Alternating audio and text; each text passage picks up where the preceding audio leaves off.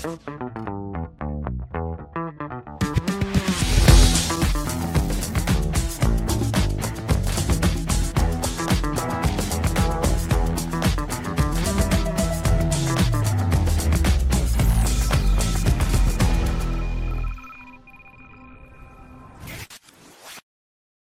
takipçiler, Basket Talks'un yeni bir bölümüne daha hoş geldiniz.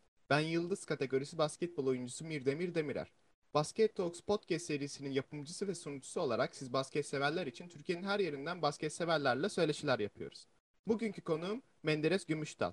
Önceki yayınlara baskettalks.com ve diğer tüm podcast aracılarından ulaşabileceğinizi hatırlatarak Menderes Koç'a röportajıma başlamak istiyorum. Menderes Koç hoş geldiniz. Hoş bulduk. Nasılsınız? Çok teşekkür ederim Demircim. Sen nasılsın? İyi. Siz nasılsınız diyeyim ya da böyle grup olarak.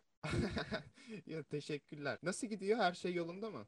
Seçmeleriniz vardı cumartesi günü. Evet, tabii yani sezonun yeni başlangıcı. Bir de spor okullarının bu hafta okullar ilk defa bir buçuk sene sonra açılacağı için ilk açılış oldukça yoğun, oldukça da karışık tabii. Antrenörler bile ne yaptığını unutmuş vaziyette uzun bir pandemi sürecinden sonra. İşte şimdi yeni katılan arkadaşlar var, yeni gelecek eski olan arkadaşlar var. Onların birbirleriyle buluşmaları, kaynaşmaları, antrenman programlarının dizaynı, antrenman saatlerinin organizasyonu falan işte böyle. Artı onun yanında tabii salonların nasıl olduğu, ne olduğu, temiz, pis, kirli, dağınık, eksik malzeme var mı gibi böyle bir sürü şey sıkıştırıyoruz işte onları bu yaz okulu bittikten sonraki bir haftaya. Ama çok şükür fena değil. Her şey iyi gidiyor. Çok sevindim iyi gitmesine. Bu arada kolay gelsin.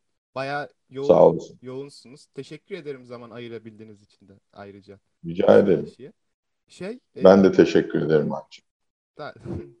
rica ederim. Peki şey e, şimdi karantina döneminde tabii ki konferanslar e, böyle online görüşmeler yaptınız değil mi koçlarla? Çok. Onlar nasıl geçti? Yani bu gerçekte aynısının sanırım TÜBAT e, yapıyordu bunları. Ee, TÜBAT da yaptı. Birçok TÜBAT değil aslında. Murat Hocam yaptı. Murat Özyer hocamız yaptı. Ee, ve oldukça da yoğun ve kaliteli bir programlar dizisi yaptı. Çok bilinen, tanınan insanları yerli yabancı programlara getirdi. Bence mental açıdan birçok insanın eğer dinledilerse tabii birçok insanın hayatına yeni ufuklar açmış olması lazım bu, bu programlar. Fakat ben oyuncu olarak yapılan antrenmanların doğru olduğunu düşünmüyorum ben burada. Çünkü videodan bakarak öğrenme öyle kolay bir şey değildir. Yani çocuğa dokunmak gerekiyor. Mutlaka yanında olup onun hatasını göstermek gerekiyor. Aksi takdirde algıdaki sentez ne kadar baş- başarılıysa çocuğun hareketi öğrenmesi de o kadar başarılı veya başarısız hale geliyor. E, her çocuğun da öğrenme kapasitesi bir olmadığı için video konferans yoluyla yapılan eğitimlerin çok da yararlı olduğunu düşünmüyorum. Yani mutlaka bir birkaç parça dokunmuştur ama salondaki yapılan antrenmanlarla hiçbir zaman bir olmaz. Peki e, siz en fazla kaç kere anlattınız? Bir mesela bir drill yaptınız birkaç öğrenci için ve bir öğrenci anlamadı pek. Ona en fazla kaç kere anlatmışsınızdır anlaması için yoksa bir yerde pes ettiniz mi? Ee, şimdi şöyle, öğrenci anlam, sporcu anlamadı diye asla sporcuya kötü bir harekette bulunulmaz anlamadı diye. Şimdi anlayamayıp yapamamak veya geç icra etmek çok başka şeydir. Antrenmanı sabote edecek derecede antrenmanı yapmamak, kötü çalışmak, çalışmayı istememek çok farklı şeydir. Bunları ayırt etmek lazım. Ben mesela sadece bir şut antrenmanını bile herhalde hiç yapmadıysam 300-400 kere tekrar etmişim. Yani buradaki esas iş sabır ve tekrardır zaten. O kadar kolay değil. 3 ay sürer çünkü bir şutun oturması net olarak. E, o 3 ayı da çok iyi değerlendirmek gerekiyor devamlı gözünün üzerinde olması lazım çocuğun ve devamlı tekrar etmek zorundasın. E bu tabii sadece şut değil, dribbling için de geçerli, pas için de geçerli. Yani aldım ben dribbling böyle yapılır dedim. Öğrettim hadi bakalım sen devam et değil ki. Onun bir sürü aşaması var. Topu yere nasıl vurdu, nereye vurdu, yön değiştirmeler neler kullanacak, hangi yön değiştirmeyi, nerede kiminle kullanacak, bu yön değiştirmeden önce ne yapacak, topu yere vurmadan önce bunu fake'leri falan yani olay çok komplike olduğu için basketbolda hani bir hareketi öyle üç kere beş kere göstermezsiniz. Bir hareketi en az aslında hareketin hareket olması için gereken tekrar sayısı 3000'dir. Siz bunu sahada sağlayabilmeniz çok zor bir şey. İşte ona göre artık hareketi o kadar ne kadar çok yaparsanız o kadar iyi öğrenir çocuk. Evet doğru. Bir de 10.000 saat kuralı vardı değil mi? Öyle bir şey daha var ama o ayrı. Tabii genel anlamda full. Evet.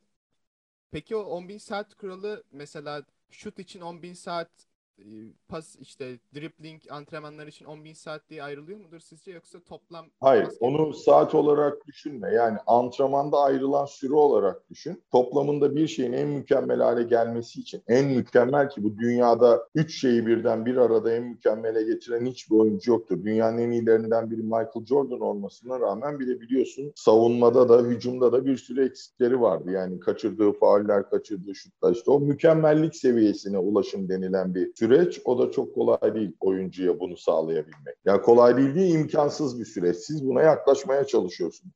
Aslında bunun bir denenmişliği yok da işte insanların gözlemleme veya gene söyleyeyim yani analiz sentez sonucunda ortaya çıkarttıkları bir rakam. Peki şimdi kemik sorulardan ilk sorumuzu sormak isterim. Bu soru muhtemelen biraz sıkıldığınız bir sorudur. E, Çok sorulan bir soru çünkü. Basketbolda ilk nasıl ve ne zaman tanıştınız? Ben ortaokulda handbolcuydum. Handbolle başladım. Daha sonra bizim bir ilkokulumuzda Küçük Yalı İlkokulu'nun bahçesine bir pota yapıldı. Bu yapılan pota ilkokula göreydi. Alçak. İşte o nasıl maç vurabiliyor musun falan filan derken benim iyi sıçrayabildiğim çıktı ortaya. Sonra arkadaşlar hadi gel seni de bir İstanbul Üniversitesi'ne götüreyim. Öyle tanıştık basketbolla. İlk pota küçük bir potanın benim hoşuma gidecekleri, hoşumuza giden bir potanın olmasıydı sebep. Müdür beyden çok kovalandık tabii bu arada. İlkokul müdürü bizi çok kovaladı. Kırıyorsunuz potalarımı diye. Çok yedik sopaları ama yapacak bir şey yok. Yakalarsa dövüyordu çünkü. Ama şimdi bir koç olarak mesela sahanızda küçük pota olduğunda ve sporcular ona smaç bastığında yapmayın oğlum falan diye onları engellemeye Hayır asla. Asla demem. Ben hiçbir harekete basketbolda yapmayın oğlum demem. Kendilerine zarar vermeyeceği olduğu müddetçe. Çünkü çocuk ilk önce basitte öğrenir. Sonra biraz zorlaşır ve en son en zor şekilde öğrenir. E basitte öğrenmesi için bir smaçı atabildikçe yükseltirseniz çocuğu daha çabuk başarıya ulaştırırsınız. Ama bir insanı 50 kere smaç denetip 51. de başarısız olmasını sağlarsanız bu sefer çocuğun pişmanlığı ve isteksizliği başlar olaya. O nedenle küçük bir potada smaç vurmuşlar. Bilmem ne hiç benim için hiç önemli değildir. Yani yapsın yeter ki yapsın diye düşündüm. Peki normal potaya gittiğinizde ne oldu? Sonra İstanbul Üniversitesi'ne gittiniz. Evet. İstanbul Üniversitesi'ne gittiğimde de çok iyi sıçradığım için benim için bir sorun olmadı çemberlerde smaç denemeleri. Çok o zaman e, oyunculuk kariyeriniz var mı yoksa direkt antrenörlük mü yaptınız daha sonrasında? Yok. Oyuncu olarak başladım. İstanbul Üniversitesi'nden Beşiktaş'a transfer olacaktım. Beşiktaş'a transfer olacağım yıl ağır bir sakatlık geçirdim. Ee, kulübüm de zaten lisansımı vermiyordu. Ben de dedim bıraktım basketbolu antrenörlüğe başlıyorum dedim. Ve antrenörlüğe geçiş yaptım. Geçmiş olsun. Sonra Teşekkür peki, ederim. O süreçte mesela birçok basketbol oyuncusu sakatlandıktan sonra basketboldan soğuyor. Siz nasıl hala Aslında soğuyor değil. Bizim dönemimizde menisküsün, menisküs yırtığının ameliyatı bile aşağı 6 ay sürüyordu. Ki çapraz bağ kopuğunun zaten ameliyatı yoktu. Veya aşil kopuğu basketbolu bitiriyordu. O nedenle şimdiki sporcular o konuda şartlı. Menisküs yırtığı ameliyatı olduktan bir gün sonra adam aynı gün yürüyor pardon. Aynı gün yürüyor. Ertesi gün normal hayatına devam ediyor. Bizim dönemimizde öyle değil. Sargılar, ayak bağlanmaları bilmem ne. 6 ay sürüyordu menisküsten geri dönüş. Dolayısıyla bir çapraz bağ ameliyatı benim e, kopuğuydu. Dönme ihtimalim yoktu. basketbol sahasının basketbolunda içinde bulunduğu en güzel anınız hangisi? En kötü muhtemelen bu sakatlıktır. Ya aslında sakatlığa da ben kötü demiyorum. Sakatlık beni basketboldan tamamen kopardı, antrenörlüğe döndürdü. En güzel anı yani bana göre tabii ki Koraç Kupası'nı kazandığımız o an en güzel an. Çünkü bütün çalıştığınız tüm emeklerin karşılığını görüyorsunuz. Ama benim için en değerli anı 1980 doğumlu oyuncularla ilk Türkiye şampiyonamdı benim. O dönemde Türkiye'de işte oldukça iyi yatırım yapan kulüpler vardı. Hala Tofaş var tabii ama bunun yanında daha birçok kulüp vardı. Ül- e, Ülker daha e, açılmamıştı tam. Ülker ondan sonraki sene açıldı. İşte bu takımla birlikte Eskişehir'deki ilk Türkiye şampiyonam. Hem ilk Türkiye şampiyonamdı hem de bir gün önce A takımımız Efes Pilsen şampiyon olmuştu Türkiye Ligi'nde ve A takımın tüm stafı ve oyuncular gece kutlamadan çıkıp yoldan gelip bizim turnuvanın final maçını izlemeye geldiler. Yani oradaki heyecan inan, inanılmazdı. Ben de Hilal Spor'a karşı oynuyordum. İzmir Hilal Spor'a karşıydı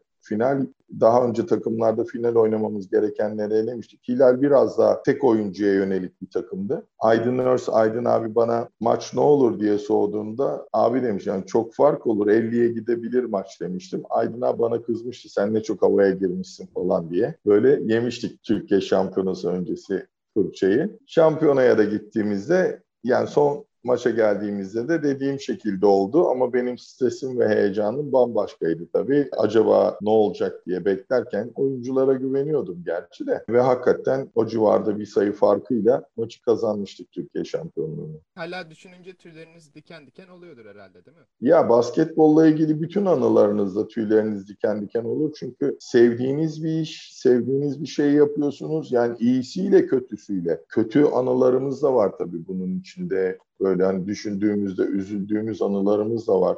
Oyuncum vardı mesela işte bir trafik kazasında kaybettik. Yani onlar onları falan da diyor. İyi kötü birçok anımız var. Hepsi sonuçta geriye baktığımız zaman bizi hafif gülümsetebilen, gülümsetirken hüzünlendirebilen anılarla dolu bir durum. Hepsi çok güzel. Hepsinin yeri ayrı. Mutluluk da var, gözyaşı da var, hüzün de var, üzüntü de Yani her şey var. Korku da var. Her şey var yani baktığın zaman anılarda. Yani insan hayatı.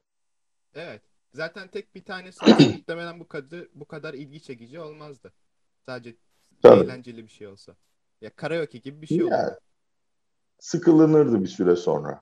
Evet. Peki sizce bu kadar büyüleyici hale getiren, ilgi çekici ve böyle kopamaz hale getiren basketboldan şey nedir? Basketbolu. Adrenalin, heyecan, korku, savaşma güdüsü, kazanma içgüdüsü. Yani bunların hepsi basketbolu çekici hale getiriyor. Veya e, meydan okuma. Yani her maç bir meydan okumadır. Rakibe meydan okuyorsun. Bunların hepsi basketbol cazip hale getiriyor. Eğer zaten adrenalini biraz tattıysanız onun sonu yok. Devamlı daha yükseğini, daha iyisini istiyorsunuz. Ve devamı da geliyor basketbolda. Yani basketbol cazip hale getiren işte hani dediğim gibi bunların dışında da başarmanın en güzeli de o başarmanın verdiği has. Başarılı olduğun zaman o hissettiğin duygular veya bir oyuncunun çok yüksek yerlere gittiğini gördüğün zaman ne bileyim NBA'ye giden oyuncum da var. Süper Lig'de oynayan birçok oyuncum var. Onları gördüğün zaman ki o heyecan, o duygular tabii çok değerli. Mesela bir oyuncunuzu televizyonda gördüğünüzde, denk geldiğinizde nasıl bir tepki veriyorsunuz? Şimdi ben onu merak ettim. Vay be bu benim oyuncum yoksa biliyordum böyle yerlere geleceğini gibi bir tepki mi? Valla aslında trene bakar gibi bakıyorum açıkçası o dönemde. Çünkü o dönemden beri onların hani bir yerlere geleceğini mutlaka düşündüğün için şunlara kızıyorum. Oyuncumu gördüğüm zaman vay be bu benim oyuncum diye demiyorum. Kızdığım nokta niçin A takımda yer alamıyor? Yabancının niçin önüne geçemiyor? Niçin yabancıların arkasında kalıyorlar? Ben yerli oyun, kendi oyuncularıma da yerli oyunculara da bu konuda çok kızıyorum. Türk basketbolunda antrenörlerin yabancı tercihi gibi saçma sapan bir şey var. Bizim çocuklara hiç değer verilmiyor düşüncesinde olduğum için ben buna kızıyorum. Yani niçin o oyuncuyu ezmiyorsun kardeşim? Amerikalı geliyor. Adam dese çoraplarını bile çıkaracak bizim oyuncular. O nedenle biraz daha ben kendine güvensinler. Gelenler Amerikalıyı ah benim canım cicim demesinler. Amerika'ya gittiğin zaman senin nasıl hayatına halli, hayatını hallediyorlarsa sen de burada onlara o tepkiyi göster. Bana ne Larkin gelmiş, bana ne Zarkin gelmiş. Ben benim oyuncumun ne oynadığına bakarım. Yabancı oyuncunun gelip de Türkiye'de bana ne kattığına değil. Benim milli takımımı oluşturan oyuncuların Türkiye Ligi'nde ne kadar oynadığını, nasıl oynadığını, nasıl bir başarı elde ettiğini,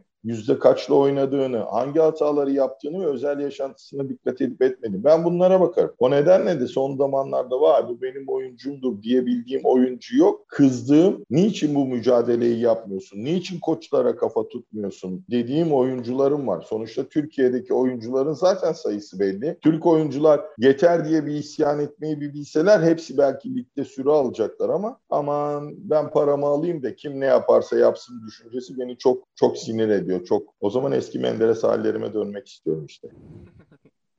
evet. Ya dediğiniz tabii ki daha profesyonelce ve daha böyle daha ağır. Benim dediğim zaten benim dediğimin kafasında olan bir antrenör muhtemelen çok şey yapamaz gibi düşündüm de bir an. Çünkü sizin dediğiniz tam böyle e, bunları yetiştirmiş birinin söyleyeceği bir şey. Benim dediğim hani böyle ah bu da benim oyuncum falan böyle biraz cıvık geldi düşününce. Bir şey söyleyeyim mi Demircim? Asla ve asla oyuncularla veya basketbolla aa bak bu da benim oyuncum gibi bir övünmek veya böyle birilerine bunu söylemek ihtiyacı gerçekten hiç hissetmiyorum. Yani tanıyanlar da söyler hani ben şuna inanırım bir oyuncu bir yere geliyorsa koç sadece yol gösterir. Ne yetenekli oyuncular geldi elimize. Kayboldu gitti bu çocuklar. Yani tercih oyuncunun aslında. Antrenör sadece yol göstericidir seni çalıştırır, yolunu gösterir. Ama sen çalışmazsan, doğru işleri yapmazsan, hayatını düzenli tutmazsan yok olur gider veya bir bar kapısında koruma olarak hayatına devam edersin. İki metrelik bir herifi başka ne yapacaksın? Alıp da evine bir blok koyamazsın, yer yok yani. O yüzden bunlar hele ki bazıları ailesel olarak da çok çok iyi durumda olmayan bir sürü oyuncu var. O nedenle böyle bir sıkıntı net olarak yaşanıyor. Yani oyuncunun kendisinin tercihi yapması lazım. Benim. Ben basketbolcu olacağım ekstra çalışmalarımı yapacağım, bütün hayatımı buna adayacağım diyerek bir tercih yapması lazım. Aksi takdirde gerçekten birçok oyuncu heba olup gidecektir. Yani hiç kimse bunun aksini bana göre iddia edemez. Yani antrenör böyle ben aldım da bunu, ben iyi, ben yetiştirdim de bunu bu tamam evet tabii ki katkı verdin ama çocukta o yetenek yoksa Allame-i Cihan olsan nereye kadar çocuğu getirebilirsin? Ben öyle düşünürüm. Yani antrenör çocuğa yol gösterir, çalıştırır. Gerisi çocuğun kendi elindedir. Onun yapması gereken işlerdir. Yani ondan sonra çıksın oyuncu olsun bizi aramış, aramamış, bayramda veya seyranda bir gelmiş bir çikolata şeker getirmiş hiçbir önemi yoktur. Gördüğünde sonuçta abicim deyip gelmesi yeterli. 10 yıl sonra gördüğüm oyuncu abim deyip gelip bir kucaklaşmamız bile daha bundan daha büyük bir keyif, daha büyük bir mutluluk yok yani. O oyuncunun kendi şeyiyle alakalı, kendi karakteriyle alakalı bir şey. Geleceğiyle alakalı bütün hayatını düzenlemek. İstiyorsa becerir. İstemiyorsa kimse ona onu becertemez. Demin hiç kimse onu oyuncu yapamaz. Evet. Peki sizce bu basketbol yolunda basketbol yolunda yürümek isteyenler, basketbolcu olmak isteyenler nerede dikkat etmeliler? Ee, basketbolcu olmak isteyen herkesin ilk ve acaba bende basketbolcu olacak karakter var mı? İlk buna bakacağım.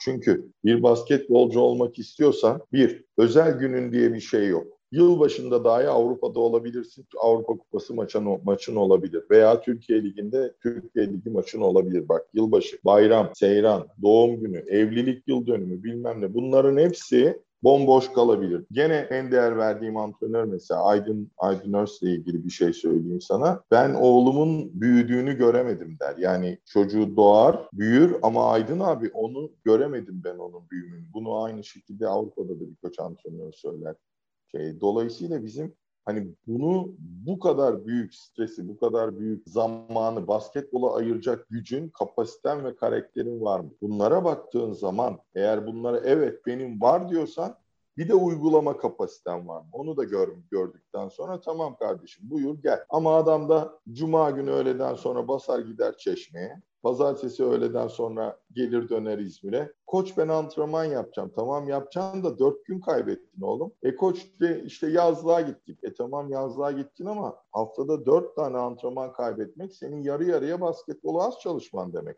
Nasıl olacak o iş? E ben ekstra çalışırım. E tamam ekstra çalışırsın. Bir hafta sonra okul başlıyor. Okul beşte bitiyor. Hangi sürede ekstra çalışsa?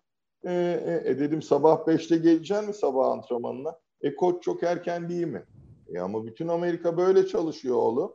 E tamam tamam koç ama bizim okulda çok ağır. E tamam o zaman sen basketbolu spor olarak yap. Hayatında basketbolun spor olarak bir yeri olsun ama profesyonel düşüncede basketbol oyunculuğunu aklından çıkar. Gel basketbolda eğlen, gül, neşelen, güzel şeyler yap, güzel arkadaşlıklar kur, bir sürü şeyi hallet ama basketbol oyuncusu olacağım duygusundan kurtul.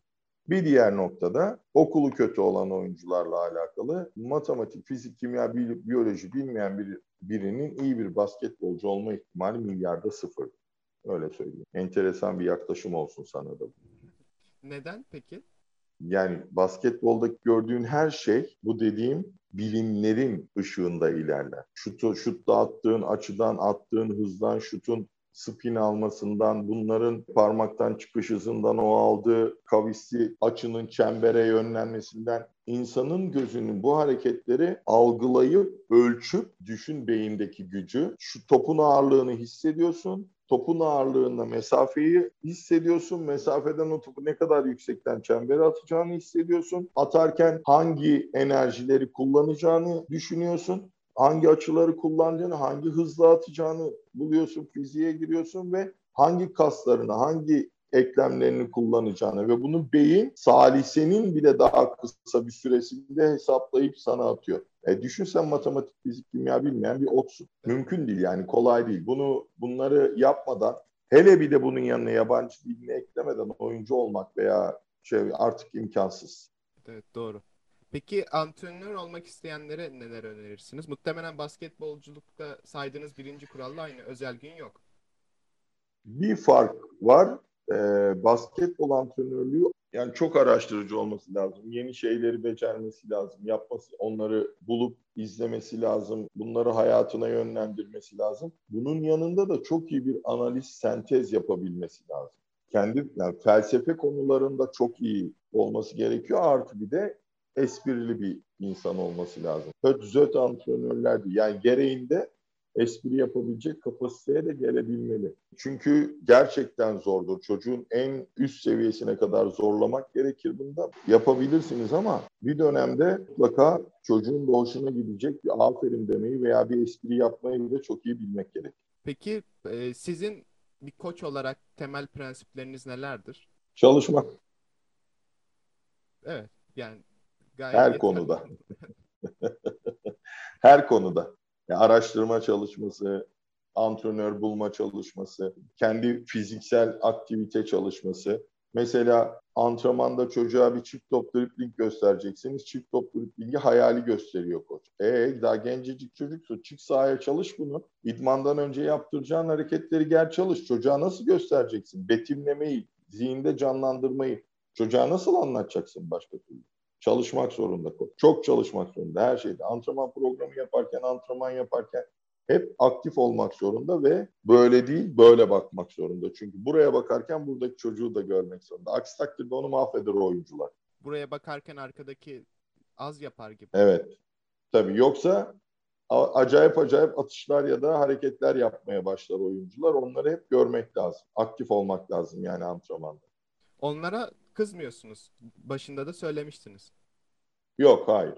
Şöyle ben bunun örneğini veriyorum. Şimdi sahaya girdin. Çocuğun yere yatmış saçma sapan atışlar yapıyor. Şimdi bir tane antrenör geliyor sahaya diyor ki lan geri zekalı diyor. Böyle atış mı yapılır? Çık şurada adam gibi oyna. Şimdi aynı çocuk final maçında aynı pozisyonda yerdeki topu atlıyor ve aynı pozisyondaki topu atıp sokuyor ve maçı kazandırıyor. O geri zekalı dediği çocuk bir anda kral oluyor omuzlara yükseliyor maçı kazandırdığı için. E hani geri zekalıydı çocuk. Ne oldu? Kral yaptın herifi. Yani basketbolda yanlış hareket yoktu. Doğru zamanda eğlence. Onu onu mu atmak istiyor? At. Ne zararı var? Antrenmanına bir zararı yok ki senin. Ha, onu çalıştın mı? Diğerini de çalış oğlum de. Destekle çocuğu. Yani bunun bir sürü örneği var basketbol. Mesela savunma potasının altındasın. Rebound'u aldın. Son saniye bir salladın. Havada bitti. Öbür top potaya girdi. Basket oldu maçı kazandım. Bir sürü örneği var. E normalde antrenmanda bunu atsan koç sinirlenir. Sakatlanacaksan şimdi bilmem ne gibi saçma sapan bahanelerle çocuğa kızar. Ya bunları yapmamak lazım çocuğa. Bırak çocuk zihniyle ilgili de bazı şeyleri geliştirsin. O mesafeleri algılamayı, o şutu oradan oraya atabilmek için ne kadar enerji, ne kadar güç, ne kadar hız gerektiğini bulabilmeyi bırak da bunları bir beynine hesaplattırsın. Evet. Ya hiç ee, öyle hiç düşünmemiştim. Evet, böyle düşününce bayağı mantıklı geldi şimdi. Peki şimdi son soru olarak da son sorumuza geldik. Ee, son soru olarak da bu biraz zor bir soru olabilir çünkü hayatınızın büyük bir kısmını kaplayan bir şeyi ortadan yok edeceğiz. Hayatınızda basketbol olmasaydı hangi sporu ya da işi yapardınız? Balıkçılık yapardım. Yani şöyle balıkçılık yapardım. Mesela bitti emeklilik yaşım kendi teknem olsun gideyim balıklarımı yakalayayım dalış yapayım falan. Bu benim en büyük hobimdir. Bunu çok severim. Hem oltayla hem dalarak avlanmayı veya dalarak deniz dibini seyretmeyi falan çok severim. Bunu yapardım veya daha iş olarak düşünürsem büyük bir olasılıkla denizci olur. Bu denize gelen ilginiz nereden geliyor? Valla çocukluktan itibaren çok küçük yaşta yüzmeyi öğrendim ve deniz benim için deniz veya dere falan yani su olan yer benim için çok değerli. Çok da severim. O yüzden işte bu suyu kirleten insanlardan nefret ediyorum. Oradan geliyor ama hani ailede de bir denizci yok. Niye bunu bu kadar çok sevdim? Belki küçük yaşta Kaptan Nemo'yu okumam, efendime söyleyeyim işte denizler altında 20 bin fersattan bahsediyorum tabii. Ondan sonra Esrarlı Ağda gibi böyle maceralı şeyleri okumam ya da Beyaz Balina dediğimiz şey Moby Dick'i okumam falan. Bunlardan belki de çok, çok kitap okurum. Hikaye okumayı çok severim. Çizgi roman okumaya bayılırım. Evimde çok büyük bir koleksiyonum vardır. Çizgi roman koleksiyonum vardır mesela. Onlardan olabilir. Küçük yaştan itibaren okuduğum için. Belki oralardan gelmiş olabilir. Çok severim. Yani imkanım olabilseydi keşke Ay'a giden astronotlardan olabilseydim. Yani yani da şey nasıl söyleyeyim sana daha böyle agresif işlere daha yatkın gibi görüyorum kendimi. Evet, ya, deniz de biraz denizcilik de agresif bir iş. Ya biraz böyle tehlikeli bir iş gibi aslında. Evet. Alabora mı deniliyordu böyle ters dönünce tek? Alabora teknenin ters dönmesi. Evet. Hiç Ama bak denizcilikte bir laf vardır. En iyi kaptan gemisini fırtınalı havada limana yanaştırabilen değil, fırtınalı havada denize çıkmayan kaptandır. Yani her işin bir kuralı var. Şimdi sen doğayla dalga geçersen doğa seni alt eder. Çünkü doğa sonsuz bir güç. Doğa seni alt eder. Ama sen doğanın kurallarına uyup saygı göstererek işini yaparsan kesinlikle başarılı olursun. Bir tane şey vardı ya bir filmde de vardı aynısı. Truman Show. Ee, biliyor musunuz? Evet, evet. Orada da vardı. Son sahnede deniz denizde gidiyordu ama sahte Fırtınalar fırtına. yaratıyor. Sonra kafesin gemi şey teknesi çarpıyordu kafesin sınırlarına. Evet. Bu arada şansa da şey e, tişörtümde de o gemi buraya gelecek şeyi var ya Leyla ile Mecnun. Onu giymiştim. Renkli olsun diye. Enteresan oldu. Çok teşekkür ederim katıldığınız için. Rica ederim Demircim. Ben çok teşekkür ederim davet ettiğin için. Çok güzel cevaplar. Onlar için de çok teşekkür ederim. Rica ediyorum. Başka bölümlerde tekrardan görüşürüz. Umarım. Sana başarılar diliyorum. İnşallah bir maçta da görüşürüz. Kendine iyi bak. Teşekkürler umarım siz de. Bay bay. Sağ ol. Teşekkür ederim. Görüşmek üzere. Basket Talks'un bu bölümünde Menderes Gümüşdal konuğumdu. Daha fazlası için baskettalks.com ve diğer tüm podcast kanallarımızı ziyaret edebilir, bağış desteği için Patreon ve Kresus araçlarını kullanabilirsiniz. Ben Mirdemir Demirer. Bir sonraki Basket Talks, Basket Talks Akademi, Basket Talks Extra ya da Basket Talks Loca programında daha görüşmek üzere. Hoşçakalın.